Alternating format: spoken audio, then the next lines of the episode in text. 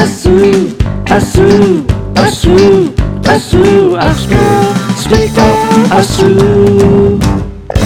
Halo teman-teman pendengar setia Axpro Speak Up Selamat datang di Axpro Speak Up volume 2 episode 4 Yeay.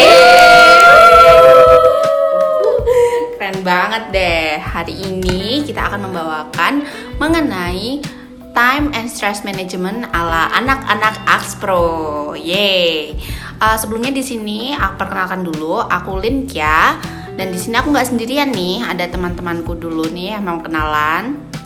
Halo, aku Dian. Hai Dian. Halo semuanya, aku Vira. Hai Vira, yang paling ganteng di sini. Ada ada. Halo semuanya, aku Crespo. Hai Mas Crespo.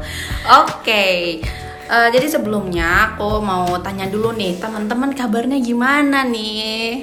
Wah, baik banget. Agak pusing ya, Kak? Waduh, gimana? Aduh, agak pusing juga.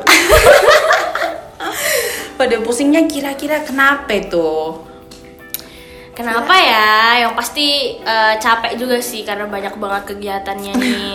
Ya, terutama kegiatan ini ya, akademik dan non akademik yang semulanya kita itu semua daring, biasanya laprak ngetik, meeting, kuliah juga lewat laptop doang. Tinggal tidur. Tinggal tidur eh, nggak Eh. boleh guys.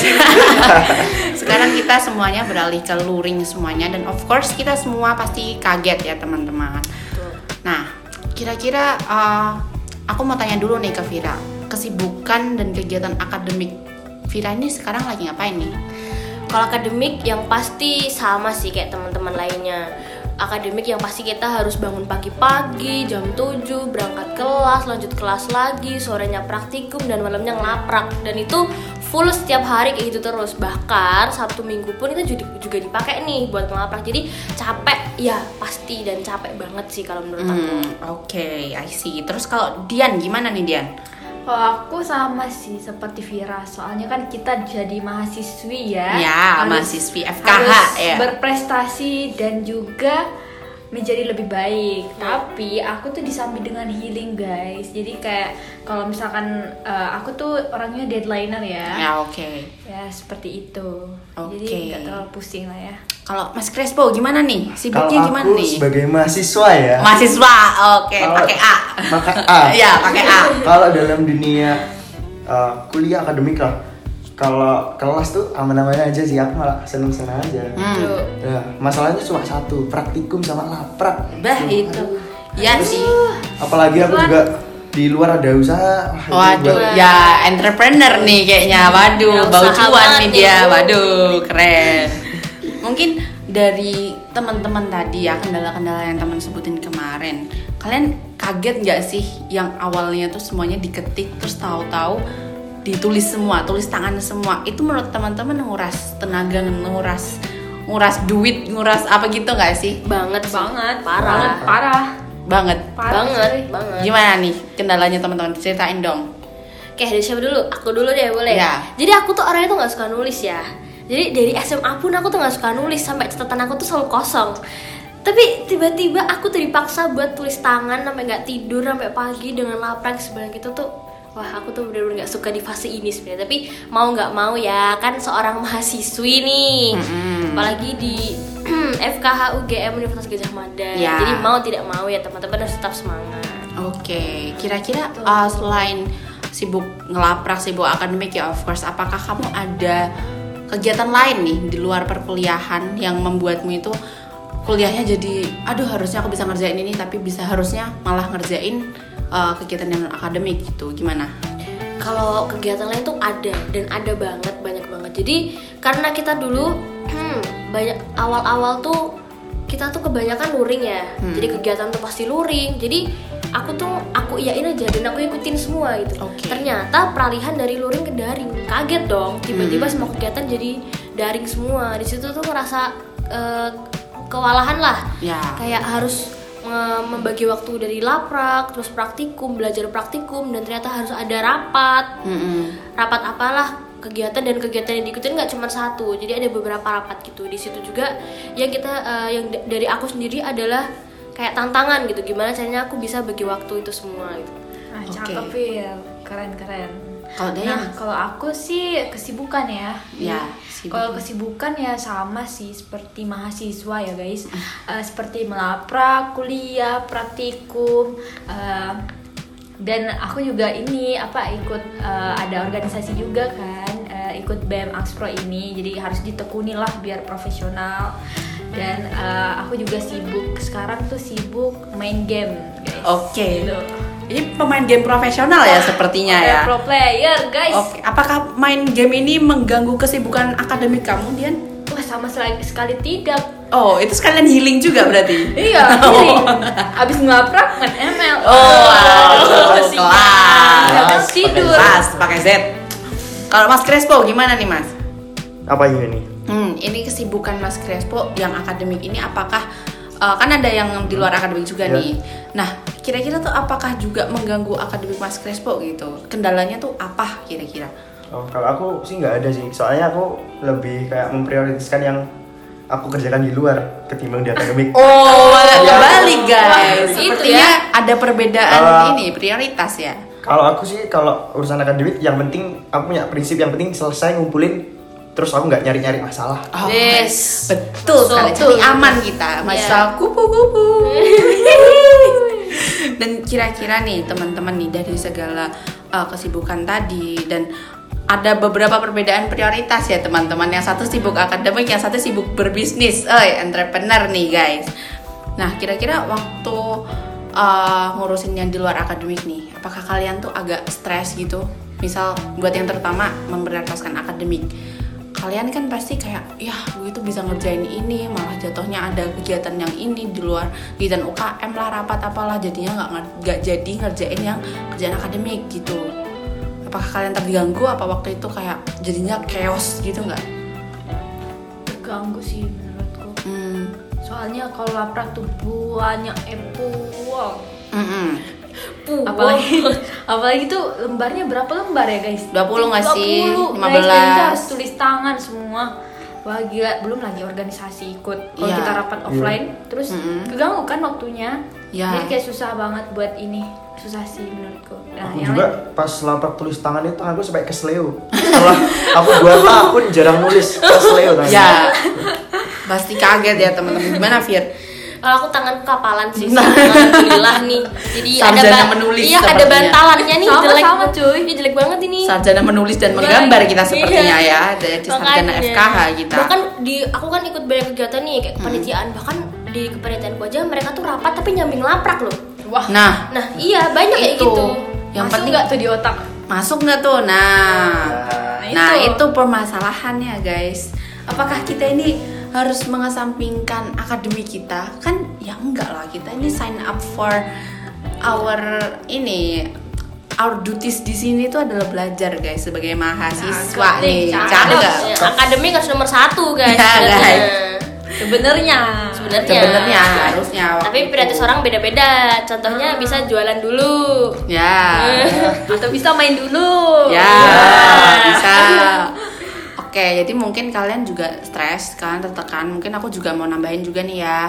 Aku waktu itu juga banyak kepanitiaan aku ambil karena aku ngiranya masih kayak daring gitu, masih gampang lah walaupun kepanitiaan daring, uh, misal webinar atau Zoom meeting kayak gitu masih gampang. Ternyata eh ternyata kita semua juga merasakan yang namanya culture shock nih sama kegiatan luring ya nggak? Terprank oleh keadaan. Ada terprank ya kita Iya. ya terus habis itu uh, waktu itu aku juga ada kendala-kendala kayak ya bingung ya stres. Akhirnya stres makannya banyak healingnya juga banyak duitnya habis ya itulah dari anak kos ya. Iya, betul.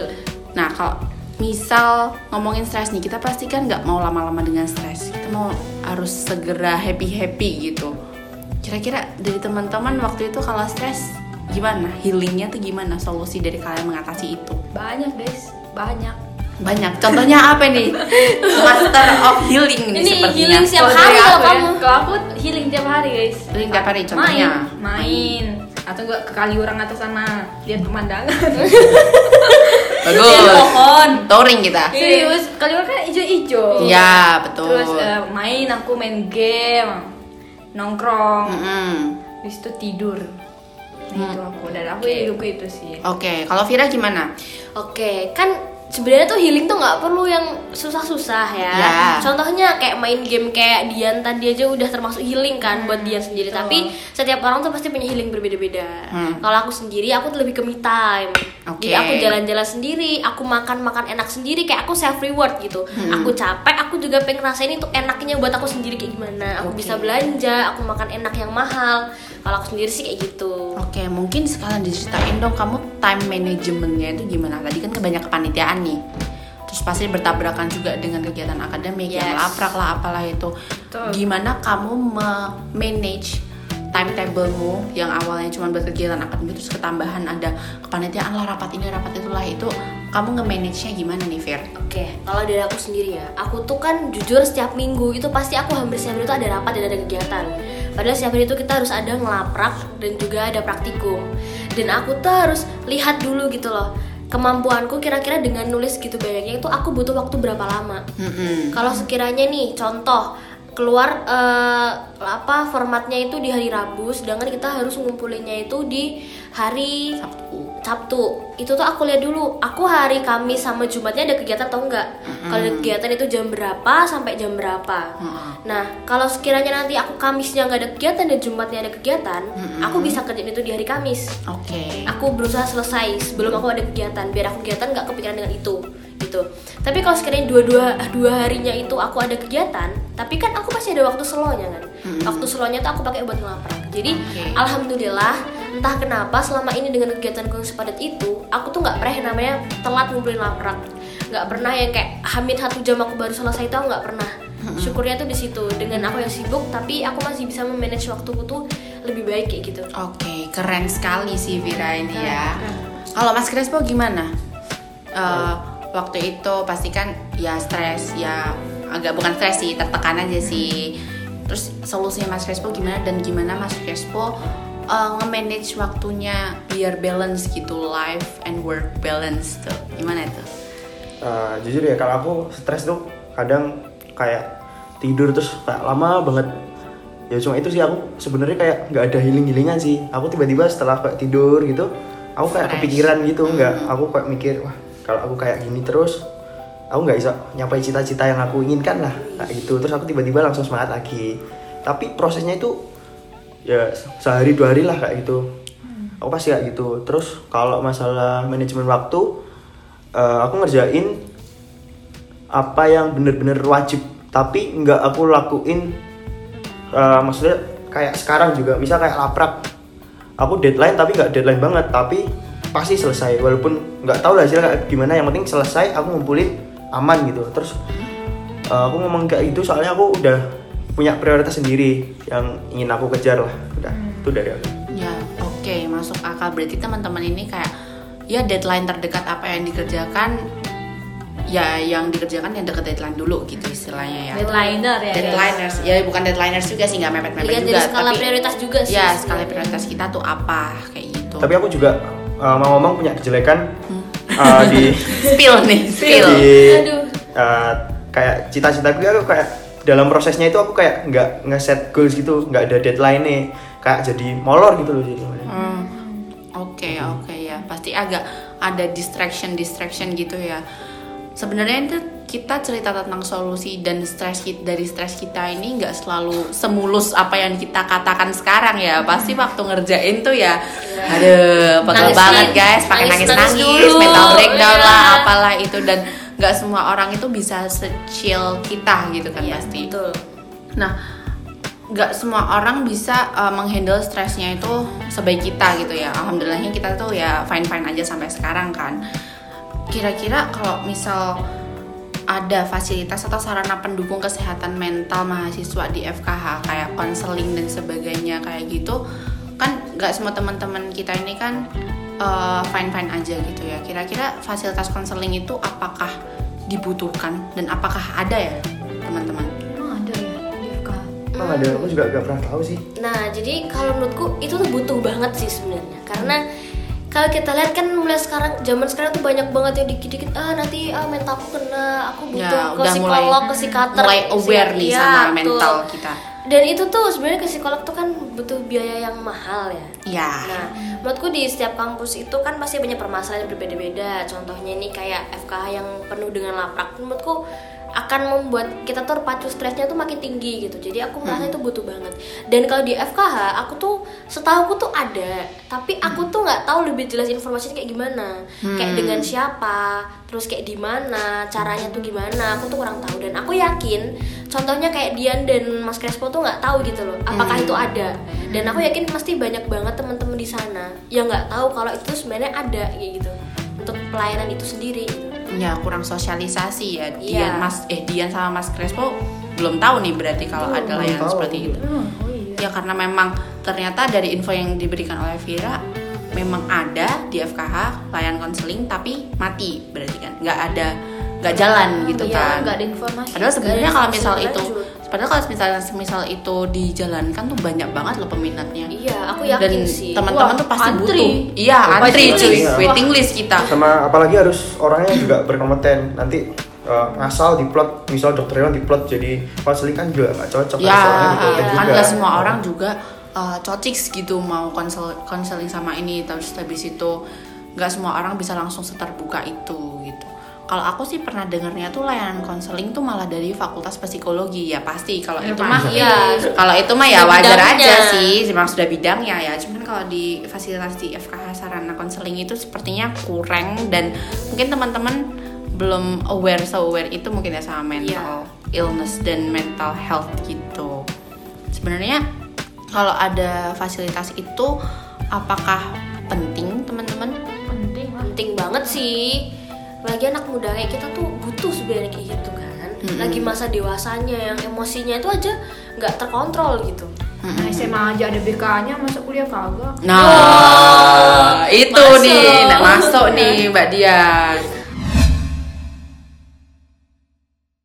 Oke, jadi dari teman-teman ini sudah memaparkan mengenai stres dan bagaimana solusinya tadi. Nah, dari teman-teman Axpro yang cantik dan ganteng ini? Gantengnya mana gantengnya gantengnya mana? ada ada Apakah teman-teman Axpro ada tips and trick untuk teman-teman di luar sana yang sedang mendengarkan podcast ini untuk menghadapi stress situation dalam menghadapi perkuliahan dan lain sebagainya ini? Mungkin Vira? Oke, kalau dari aku ya, yang pastinya di sela-sela kayak sibuk apa pun kalian, di sela-sela kesibukan kalian tuh harus healing sih. Kayak yang penting tuh jangan sampai kalian tuh kepikiran banget gitu loh, walaupun itu cuma sesuatu hal yang kecil yang bikin kalian seneng itu tuh harus ada pokoknya. Oke, kalau Dian gimana? Kalau aku, ah, pokoknya kalian jangan stres deh pokoknya. Jangan sampai pelajaran buat kalian ngerasa, ih aku aku kayak bego banget ya. Enggak. Kalian tuh kayak aku nih loh, aku kan main game, aku nongkrong itu healing loh. Jadi kalian tuh lupakanlah sejenak laprak kalian. Mari kita healing bersama guys. Anjay. Oke, kalau Mas Crespo gimana? kalau aku sih kita aja sih cuma inget eh, cita-cita kalian aja Wah, harus ada motivasi ya guys. iya. Harus ada motivasi untuk melanjutkan Yes. segalanya. Oke, berarti bisa aku simpulkan bahwa stres itu pasti ada dan stres itu nggak selamanya juga pasti berlalu ya nggak teman-teman. Iya. Dari tips-tips yang teman-teman yang teman-teman sudah ceritakan tadi, uh, kita nggak usah dibawa stres aja, it will gonna be past. Jangan lupa healing, jangan lupa makan-makan. Yang penting happy kiawo. Dan yang pasti sebenarnya em, untuk mengatasi stres siap orang tuh beda-beda ya teman-teman. Itu tergantung kalian juga. Carilah ya carilah healing kalian, healing versi kalian tuh apa. Ya, Betul. pokoknya explore aja guys sampai nemu. Jangan lupa, tapi ya prioritas kalian tuh apa? Harus ada motivasi buat menyelesaikan itu semua. Pokoknya Oke. jangan sampai stres, jangan begadang, ingat kesehatan diri. Ya, betul. Oke, mungkin sekian dari Axpro Speak Up episode 4 volume 2 kali ini. Semoga teman-teman bisa bahagia selalu. Amin. Dan dari teman-teman Axpro mengucapkan terima kasih dan bye-bye. Bye. -bye. bye. bye.